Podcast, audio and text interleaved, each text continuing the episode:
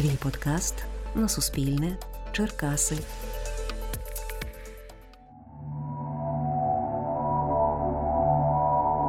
Містичні Черкаси це подкаст від Суспільне Черкаси, в якому ми розповідаємо таємничі історії нашого міста.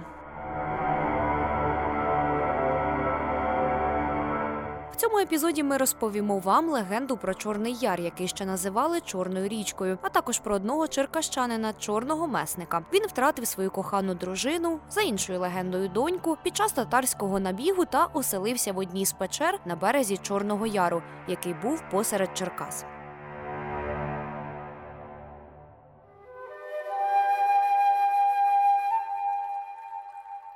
Навесні під час літніх та осінніх злив річка насичувала стрімкими дощовими водами, що потоками стікали численними стежками вниз, вириваючи ярки та зливаючись у єдиний швидкоплин.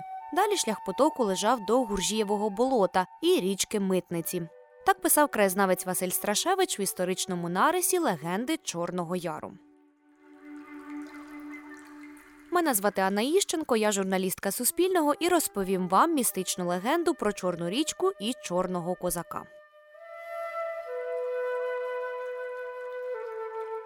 Річка протікала глибоким урвищем через усе місто. Вона послідовно перетинала так звану Черкаську калюжу, заболочене місце на перехресті теперішніх вулиць Смілянська та Гоголя. Потім теперішній центральний ринок та вулицю Благовісна, де біля слідчого ізолятора повертала в напрямку Дніпра.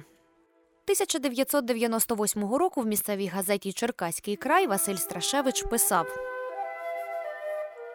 Стою біля Чорного Яру, вслуховуюсь в осінню пташину метушню, дивлюсь на різноманіття вересневих фарб, що милують око кожного.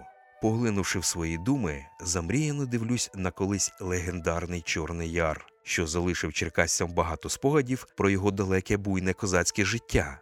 Нині це невеличкий яр, який намагається закути в бетонні стіни, оточити його, заховати це вже захаращене місце від ока жителів, а з цим і забути історію. Сліди її завіяли вітри, віки заглушили голоси пращурів. Полудневі з далекого Криму та дикого степу вітри вже не принесуть згадки про ті роки, коли Чорний Яр жив, вирував, його обожнювали, трохи боялись.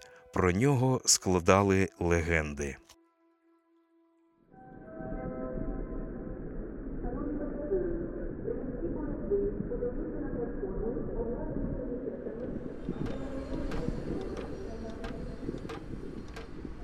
Завідувач відділу історії краю Черкаського обласного краєзнавчого музею Сергій Ганницький розповів, у 1870-ті роки продовжувалось будівництво залізничної колії гілки Фастів Знам'янка і відповідно будували залізничну станцію у Черкасах. Тому частину Чорного Яру засипали. Там же поруч із ним е, велися будівельні роботи.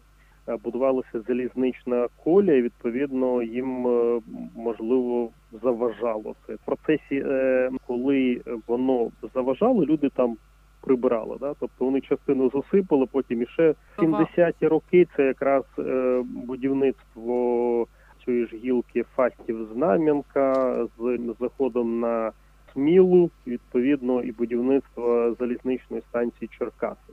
Ну і відгалудження від е, залізничного вокзалу на Черкаси пристань. Те, що сьогодні у нас дорога йде припортова, колишня героїв Сталінграда. До речі, першу залізничну станцію збудували 1876 року. Це був дерев'яний барак на 15 місць для очікування.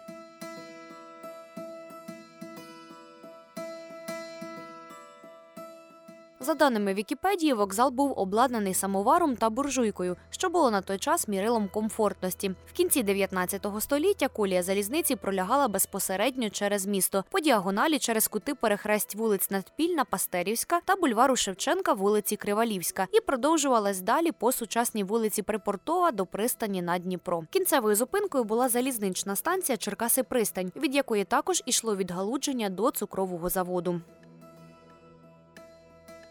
Залишки Чорного Яру можна побачити і сьогодні. Розташовані вони між бульваром Шевченка та вулицею Гагаріна, неподалік від готелю Апельсин. Перенесемося у часи, коли українські землі спустошувалися набігами татар. Це десь наприкінці 15 століття. Легенду описав у своїй книзі краєзнавець Василь Страшевич.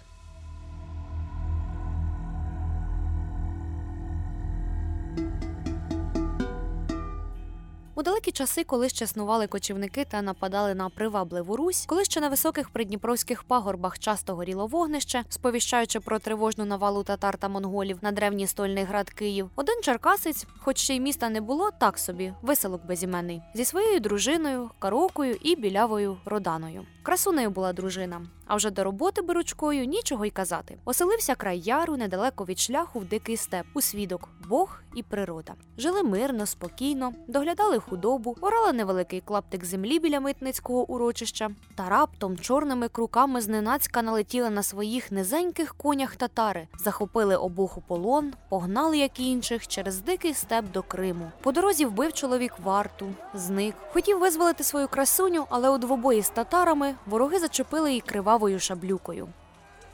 Закривавлена, знесилена жінка загинула. Чоловік в останню мить глянув на Родану і мчав у дикий степ на низькому татарчукові. Довго гнали за ним вороги, але чи то був кінь витривалим, чи то вже була його щаслива мить, не настигли. Повернувся чоловік додому. Ні хати, ні подвір'я, все знищено, спалено, земля забур'яніла, став він ніби вовкулаком, оселився в одній з печер Чорного Яру, змарнів, почорнів, зачаївся і зненацька нападав на гнобителів, які йшли воювати в Придніпровський край. Гнів його був страшним. У двобої він був занадто сміливим. На трьох-п'ятьох нападав, не боявся. У народі його прозвали чорним, а яр, де він ховався, чорним. З тієї пори яр зажив темну славу. Його обходили стороною. Лише сміливці могли пити воду з річечки струмочка. Поночі боялися там залишатися. Казали, чорний виходив на полювання.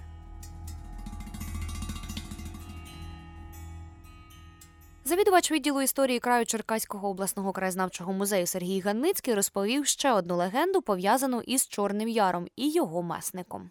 В іншій легенді переповідалося, що це була не дружина, а єдина дочка, яку батько дуже любив і, потрапивши до татарського полону разом з нею, намагався визволити.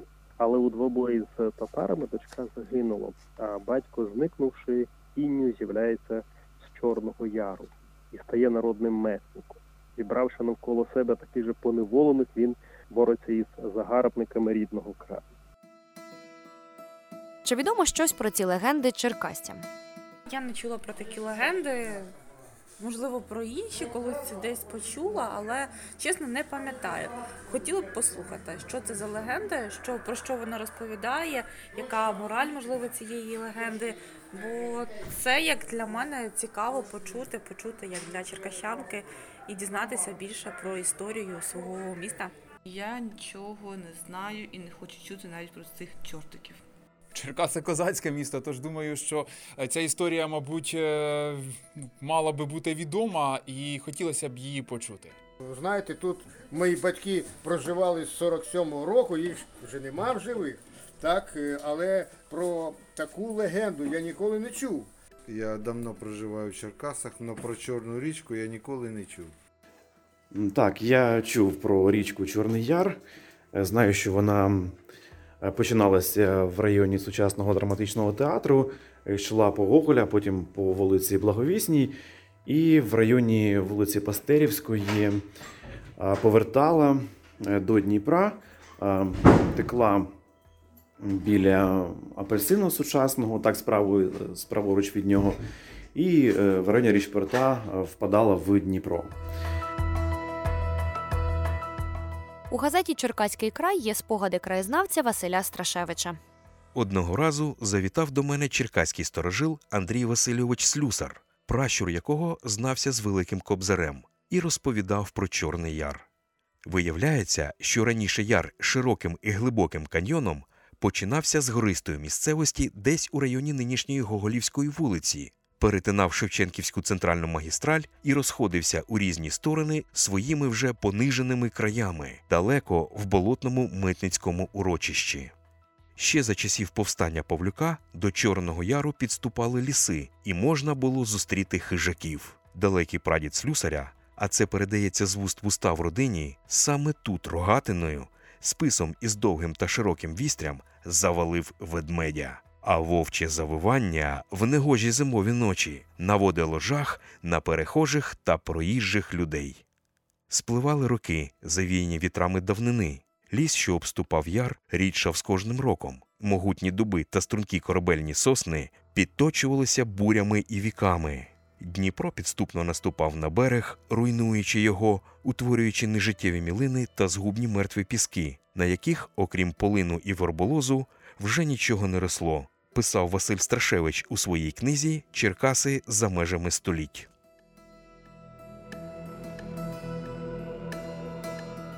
За словами черкаського історика і краєзнавця Сергія Ганницького, Чорна ріка або ж Чорний Яр брала початок у Черкасах за нинішнім драматичним театром. Витоки Чорного Яру знаходилися за нинішнім драматичним театром. Річка протікала глибоким урвищем через усе місто, послідовно перетинаючи Черкаську калюжу. Заболочене місце на перехресті теперішніх вулиць Смілянської та Гоби. Потім центральний ринок та вулицю Благовісну, де біля слідчого ізолятора повертала в бік Дніпра. Краєзнавець Василь Страшевич писав. А коли черкаські повітові маршалки замовили в північній столиці у Петербурзі план забудови міста, а шотландець за походженням Вільям Геста виконав його, його імператорська величність 1826 року затвердила цей план. Почалася забудова Черкас. Над планом міста Геста недовго роздумував. Звичайно, не знаючи черкаської місцевості, він поклав лінійку і розграфив широкі 15 аршинні вулиці впродовж Дніпра та відміряв від ріки перпендикулярні їм нові проспекти. Потрапив під забудову і Чорний Яр. Довелося засипати його, зрізувати пагорби над ним, бо перетиналися дві запроєктовані вулиці вздовж Дніпра: майбутні Старочигиринська, яка потім стане Олександрівською, та Гоголівська. Яр засипали майже повністю на початку 70-х років позаминулого століття, коли почали будувати залізницю від станції Черкаси до пристані через усе місто. Сприяли цьому ще й черкасці, які будували свої помешкання в цьому районі, засипаючи початок яру і зрівнюючи пагорби навколо. Зрештою, лише частка його залишилася незайманою.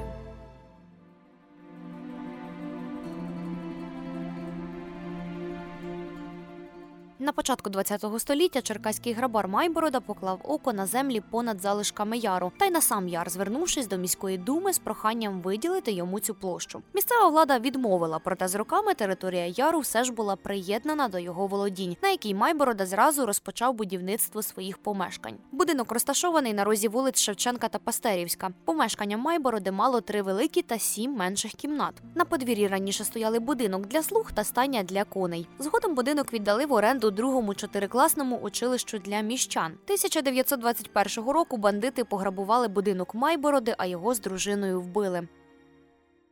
У цьому будинку було відділення Черкаського навчального пункту Всеобучу, дитячий садок, спеціальна медична установа для проведення щеплень проти сказу або пастерівська станція та міська санепідемстанція, яка розміщується в ньому і досі. Історик Сергій Ганицький розповів легендарну історію про те, як Майборода зробив свій капітал. Вона пов'язана з будівництвом залізниці та Чорним Яром. Є згадка про Майбороду, теж така легенда напів про те, що е, як Майборода заробив е, свій капітал. Угу. Бо він як грабар е, теж брав участь у процесі будівництва залізниці і будував оцю ж е, відгалудження на Черкаси пристань. І начебто там знайшов скарб. І щоб не показувати те, що він знайшов, він е, поламав свого воза і чекав, коли засутеніє. І коли там засутеніло, він це все діло повантажив собі на воз і каже, з тих часів розбагатів. Що дало можливість йому збудувати там той будинок, який на сьогодні є, і володіти кварталами поруч із Чорним Яром. Наскільки це відповідає дійсності, що знайдений скарб чи важка праця дозволила йому е, отримати такі фінансові можливості. Це навколо легенди.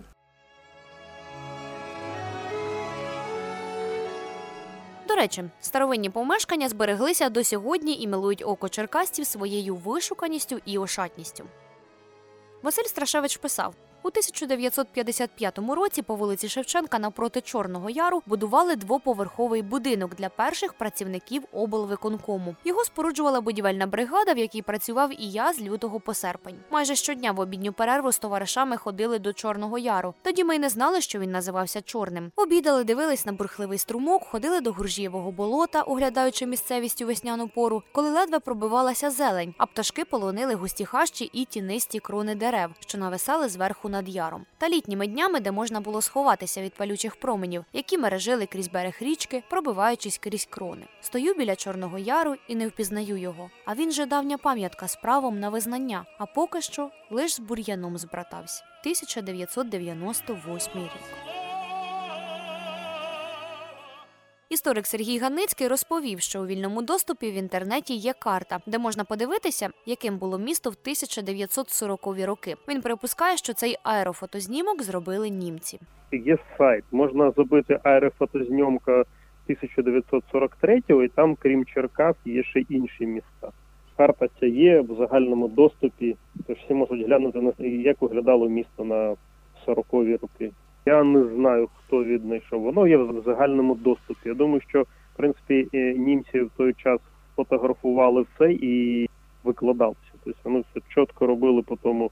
Ну їм же ж треба було знати, розуміти, що собою являють ті території, на які вони прийшли. Якщо ви там бажаєте, можете зайти в вільному доступі. Ця карта є. Якщо кому хочеться детально подивитися територію.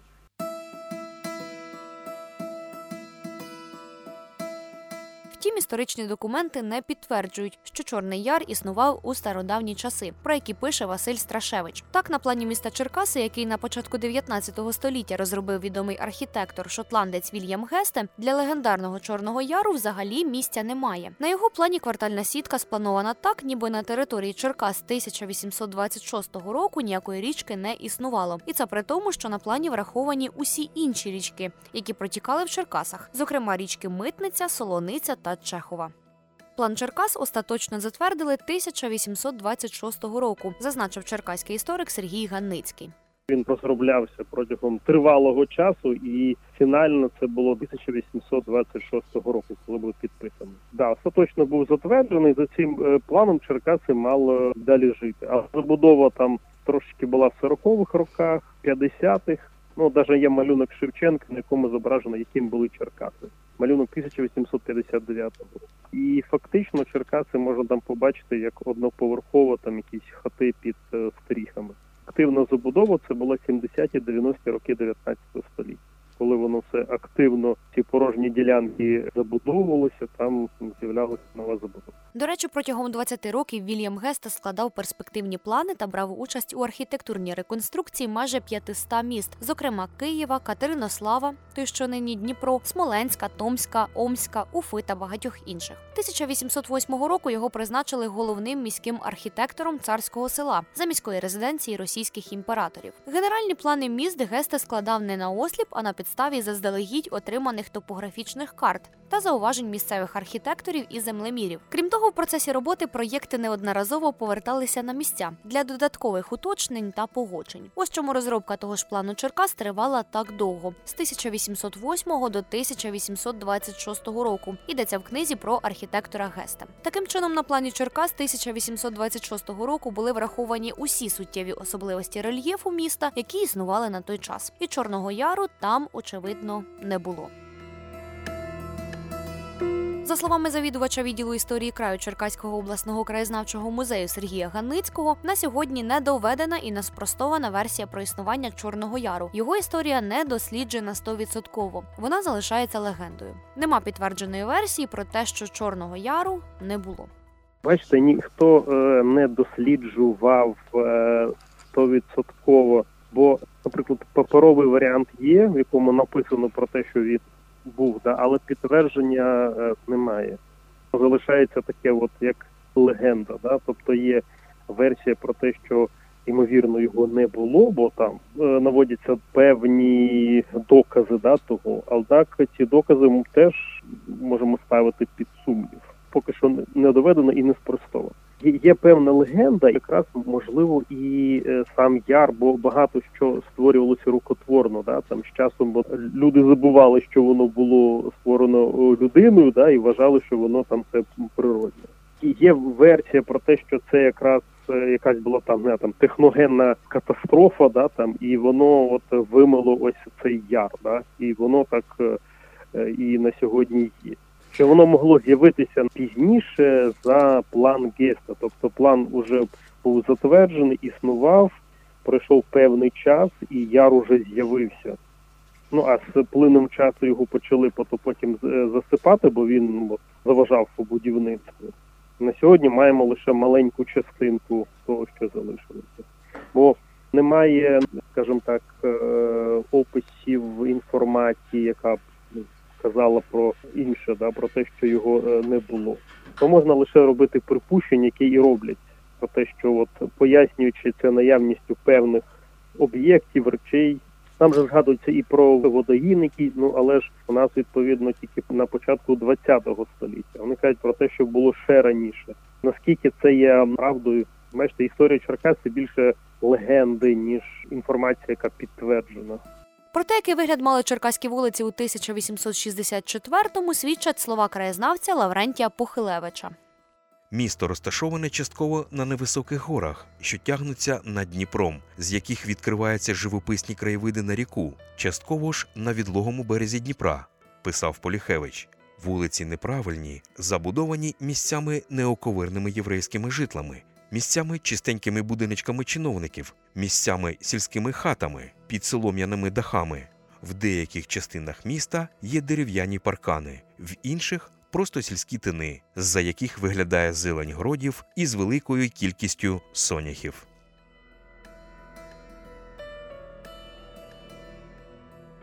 Реконструкція Черкас за планом Геста зробила місто зручнішим для дорожнього руху, обумовила широкі дороги і логічне планування. Хіба що мікрорайон Кавказ, нинішній Казбет, із його численними ярами і кручами не вдалося так само логічно забудувати. Та ще нижня частина Черкас, Поділ і Митниця, де спочатку забудували більш зручні і сухі узвища, а відтак почали засипати вогкі низини, будувалися досить повільно. Це створило у черкащан уявлення, ніби саме ці райони є найбільш старовинними. Хоча ми тепер знаємо, що це не так. Розбудові Черкас, як зазначає Василь Страшевич, суттєво сприяло переселення сюди євреїв та росіян старообрядців, яким міська дума виділяла пустопорожні місця. 1842 року у місті було 1202 будинки, з яких два були цегляні. Саме з цієї причини ми не маємо в Черкасах старовинних споруд. Будучи дерев'яними, вони просто не дожили до нинішнього часу. –